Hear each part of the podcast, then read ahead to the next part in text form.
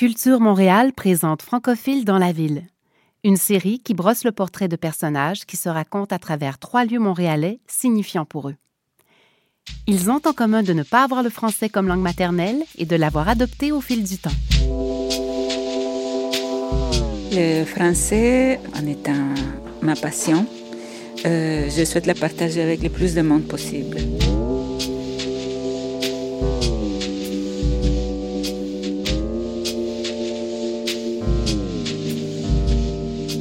Je suis Julie Laferrière et je vais me balader aujourd'hui avec Ada Lopez. Ada est née au Salvador, elle est architecte de formation et écrivaine. Elle est arrivée au Québec en 1985. Elle a vécu à Montréal, une ville qu'elle adore. Et on se retrouve pour commencer à la Basilique Notre-Dame.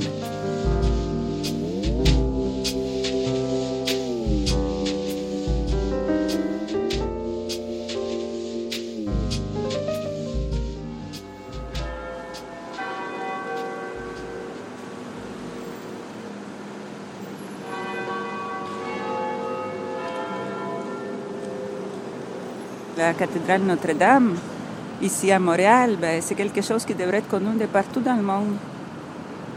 Et pour moi, ça a été une merveilleuse surprise quand, par hasard, je suis arrivée un jour que j'étais sur mon heure de dîner. Mon bureau était pas loin, sur la même rue. Et en me promenant, je dis « Oh, quelle belle église je vais voir !» Et je suis rentrée. Ça a été une des plus belles découvertes que j'ai faite à Montréal.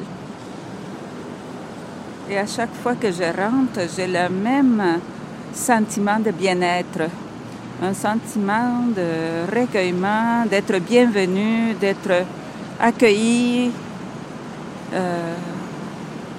d'être aimée.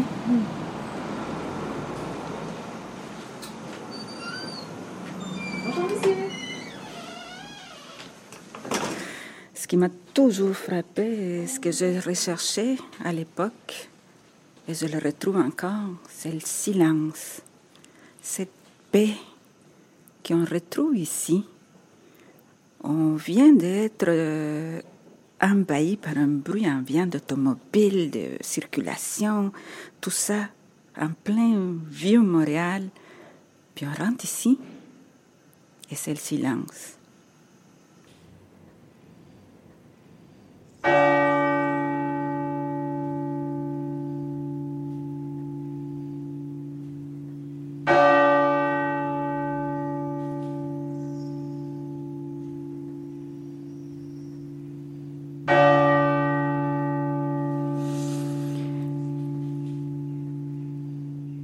J'ai été fascinée par la profusion du détail, architecturalement parlant.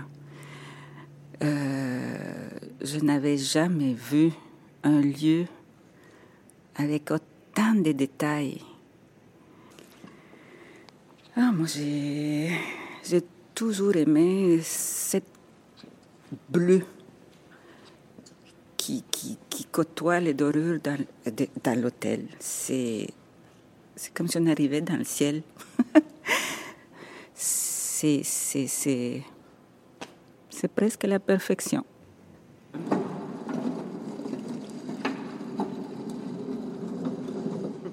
Dans sa jeunesse, Ada aura vécu des moments extrêmement éprouvants en lien avec la guerre civile qui sévissait au Salvador. Elle arrive au Québec d'abord comme étudiante et ensuite, avec sa mère, à titre de réfugiée. Notre-Dame, c'était pour moi à l'époque un lieu où je me sentais en sécurité.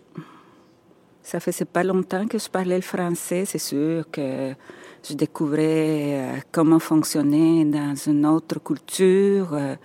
Je me sentais déjà bien à Montréal, je me suis toujours sentie bien au Québec. Mais en arrivant d'un pays en guerre, récemment, ayant passé par des tragédies familiales, tout ça, rentrer à l'église, même si c'était pendant mes heures de travail, c'était mon heure de dîner que je venais ici, cette petite heure-là, c'était comme me retrouver chez moi. Chez moi, je ne veux pas dire juste au Salvador, mais le chez moi intérieur. dont j'avais besoin. Un lieu où je pouvais me sentir bien avec le monde qui m'avait fait tellement de mal.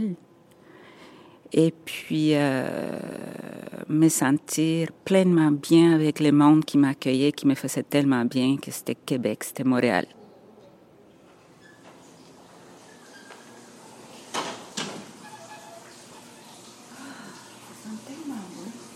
Ada dit d'elle-même qu'elle appartient à l'espèce tropicale. Alors, à sa demande, au cœur de l'hiver, nous nous rendons dans les serres du Jardin botanique. C'est tellement bon. Ça sent la terre humide. Ça sent chez nous. Mais mon chez nous où je suis née, parce que mon chez nous où je vis heureuse, c'est ici.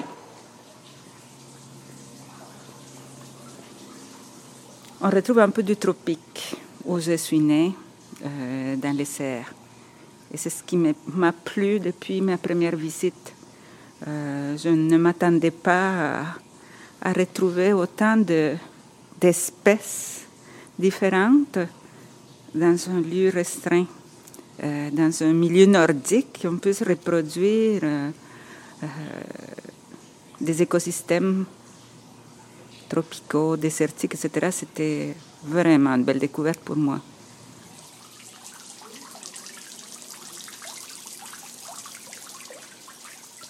En Amérique latine, on ne connaît pas le Québec quand on pense au Canada. Quand on pense au Canada, on pense au monde anglophone, point.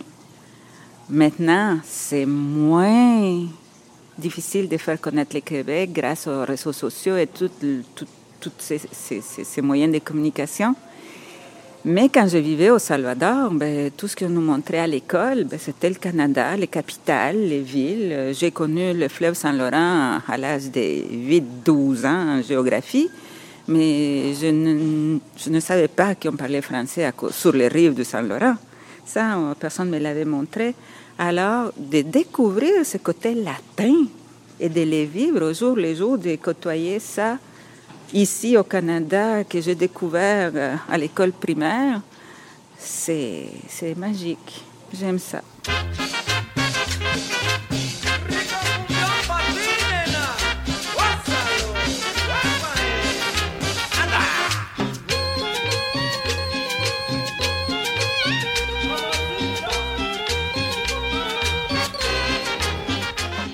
Ada a un parcours impressionnant.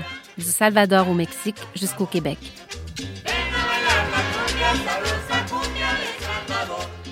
Le pays où je viens, le Salvador, ça a toujours été un pays avec une violence latente. Même dans ma tendre enfance, on vivait dans la peur des coups d'État parce que c'était une dictature militaire. Alors, je me rappelle, j'avais 7 ans, et à l'école, au lieu de nous montrer la grammaire ou les mathématiques, on nous montrait comment nous cacher sous les pupitres pour éviter des bombardements, comment mettre du ruban dans les fenêtres pour pas que les vitres en éclatant nous blessent. Alors, je peux pas dire que cette odeur-là me fait penser à la paix, mais ça me fait penser au bonheur, des moments partagés en famille, avec la possibilité d'aller se baigner à la mer après une journée d'école. Même si on habitait à la capitale, le pays est tellement petit qu'en dedans de 20 minutes, une demi-heure, on était du pied du volcan au centre du pays, où est située la capitale. Une demi-heure plus tard, on était au bord du Pacifique, puis on pouvait aller se baigner. Alors, tout ce bonheur-là, c'est cette odeur-là qui me fait penser à ça.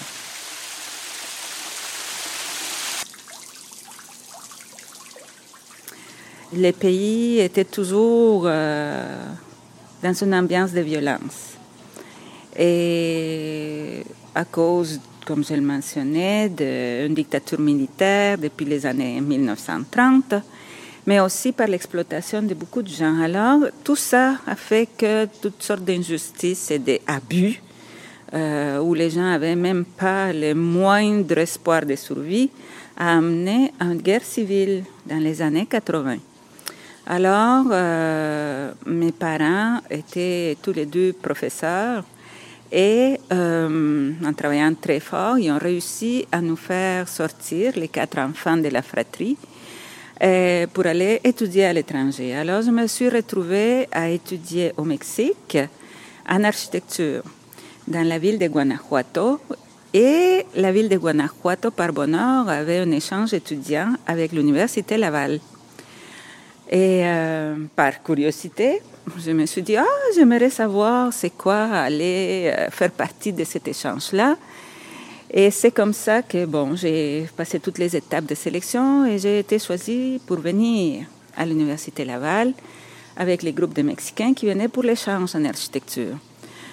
Et quand je suis arrivée à Québec, évidemment l'Université Laval est à Québec, oh mon Dieu, je suis tombée en amour, mais c'était un coup de foudre avec le Québec, avec la langue française, avec les Québécois, avec l'automne, les fleuves. C'était vraiment, vraiment un coup de foudre. Et quand je suis retournée au Mexique, après les quelques mois qu'on est restés pour l'échange, j'avais comme idée de revenir au Québec un jour parce qu'il fallait que je revienne vers ce grand amour-là. Et je me disais, oh, je vais revenir soit en promenade pour faire une maîtrise, n'importe quoi, mais je reviens. Alors, je retourne au Mexique. Ça, c'était à la session d'automne.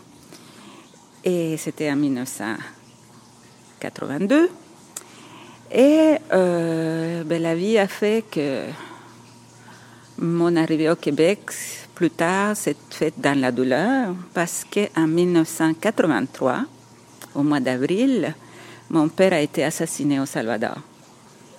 Et ma mère se faisait persécuter au point qu'elle a dû fuir le pays vers le Mexique avec nous. Et puis, moi j'avais juste un permis d'étudiante qu'il fallait renouveler. Et je ne voulais pas rester vivre au Mexique.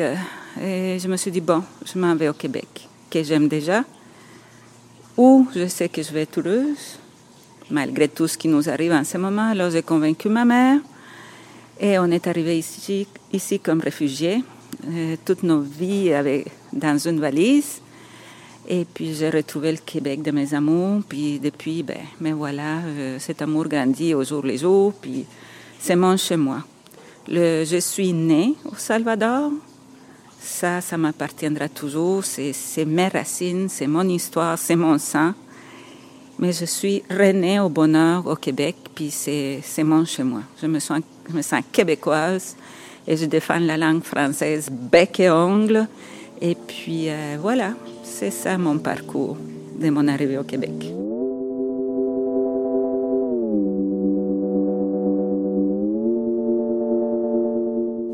Dans la musique, j'aime beaucoup Harmonium. Tout ce qui représente dans l'histoire du Québec comme symbole de toute une renaissance, d'une valorisation du fait d'être québécois, de cette liberté retrouvée.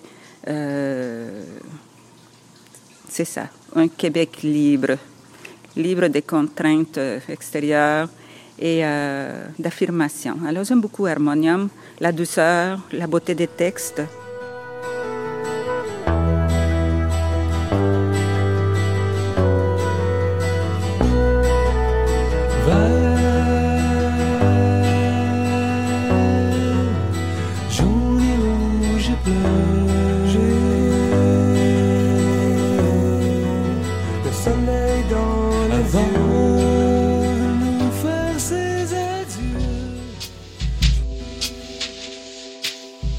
C'est certain que Ada est sensible à l'architecture et à la littérature.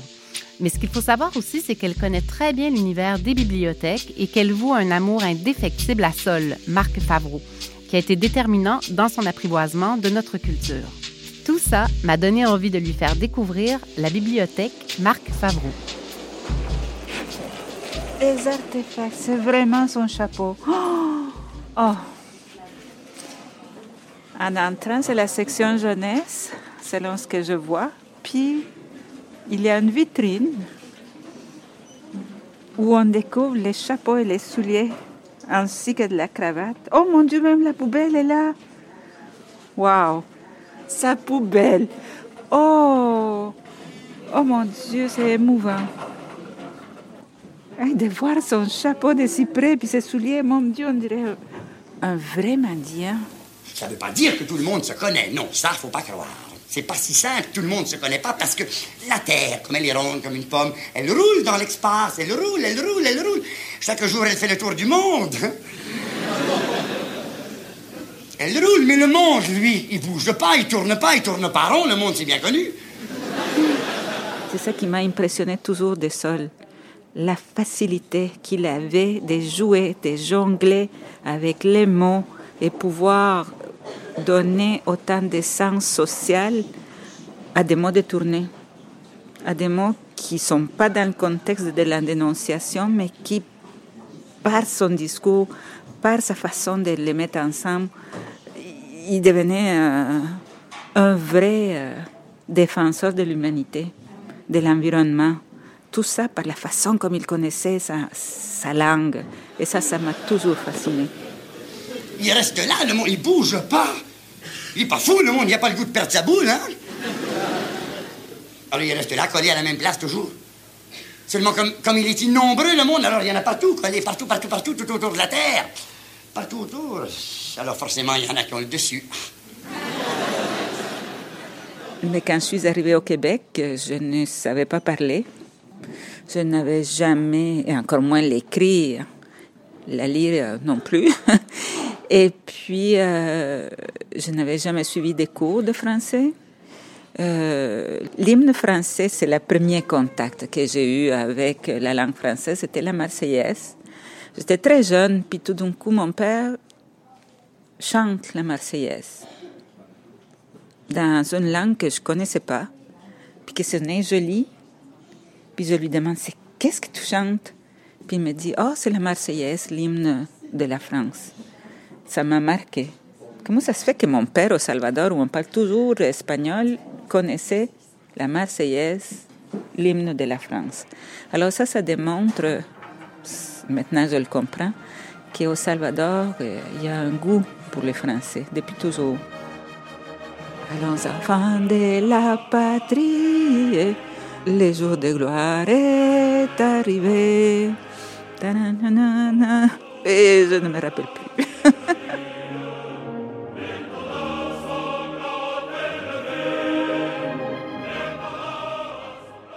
Entre la petite Ada qui entend la Marseillaise sans en comprendre le sens et Ada l'étudiante en architecture dans la jeune vingtaine qui arrive au Québec, il y a un monde.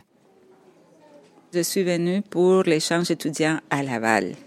Et je suis arrivée avec les groupes de Mexicains, puis on est arrivé pendant l'été.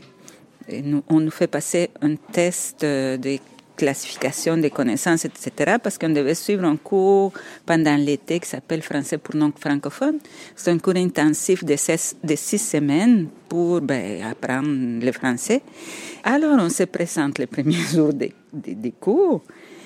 Puis je vois qu'autour de moi, tout le monde lève la main puis répond aux questions de la professeure, etc. Et moi, je suis là, je comprends tout ce qu'elle dit, mais je suis incapable de répondre. À la fin du cours, je vais voir la professeure. Je lui dis, excusez madame, en anglais, que c'est pas ma place. Elle me dit calmement, et en français cette fois-ci, elle me parle, elle me dit, est-ce que tu comprends tout ce que j'ai dit? Je dis oui, et tout ce que tout le monde vous dit, mais je suis pas capable de vous répondre. Elle me dit, on va faire quelque chose. Tu restes avec nous jusqu'à vendredi. Et si jamais vendredi, tout te semble vraiment comme ça, on va t'échanger de niveau. Mon Dieu, que je la remercie aujourd'hui. Parce que je suis restée déjà vendredi. J'étais de celles qui levaient la main pour répondre. Et depuis ce temps-là, mon apprentissage ne s'est pas arrêté. Et puis, j'ai appris à parler français dans des 6 semaines. Leçon 1. Première partie. Pierre et Mireille font connaissance. Je me rappelle du premier exercice que c'était Mireille a perdu ses gants et Pierre les a retrouvés. Alors Pierre va et lui apporte à Mireille ou quelque chose comme ça. Alors c'est Pierre et Mireille, ils vont rester gravés dans ma mémoire pour toujours. J'adore ma langue maternelle et Mon père était professeur d'espagnol, alors avec lui, on jouait à apprendre la langue. Il nous faisait des jeux avec des mots, puis il disait, devinez de quelle influence nous vient ce mot-là. Est-ce que c'est un gallicisme ou c'est un anglicisme, peu importe. Alors on était petits, puis on jouait déjà comme ça avec les mots. Alors l'espagnol, pour moi, ça va de soi, mais maintenant, j'écris exclusivement en français. Je ne me sens plus à l'aise d'écrire en espagnol. Parce que maintenant, c'est tellement fluide, ça fait 30 ans que je vis qu'en français, que maintenant, j'hésite sur mes mots en espagnol. Alors, non, je me laisse aller, puis c'est en français. C'est devenu ma langue d'expression.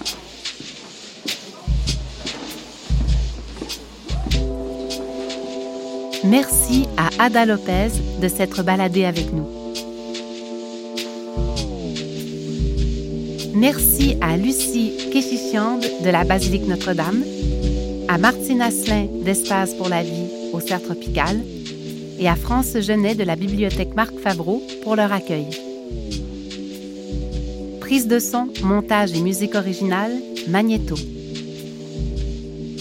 Entrevue et réalisation, Julie Laferrière. Vous parlez français? Oui.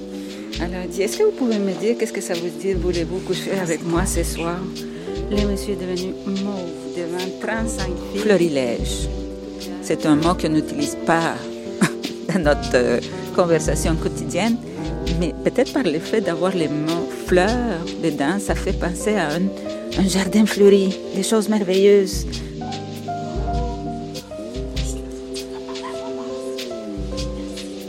Rouflaquette. Le mot rouflaquette, je roule beaucoup mes airs, mais j'aime ça. C'est le mot rouflaquette. Ça me fait penser à un tourterelle qui roucoule. Rou, rou, rou, rou. Je sais pas. C'est des mots. Francophile dans la ville est une série de balados produite et imaginée par Culture Montréal, un organisme qui œuvre pour ancrer la culture au cœur du développement de la ville.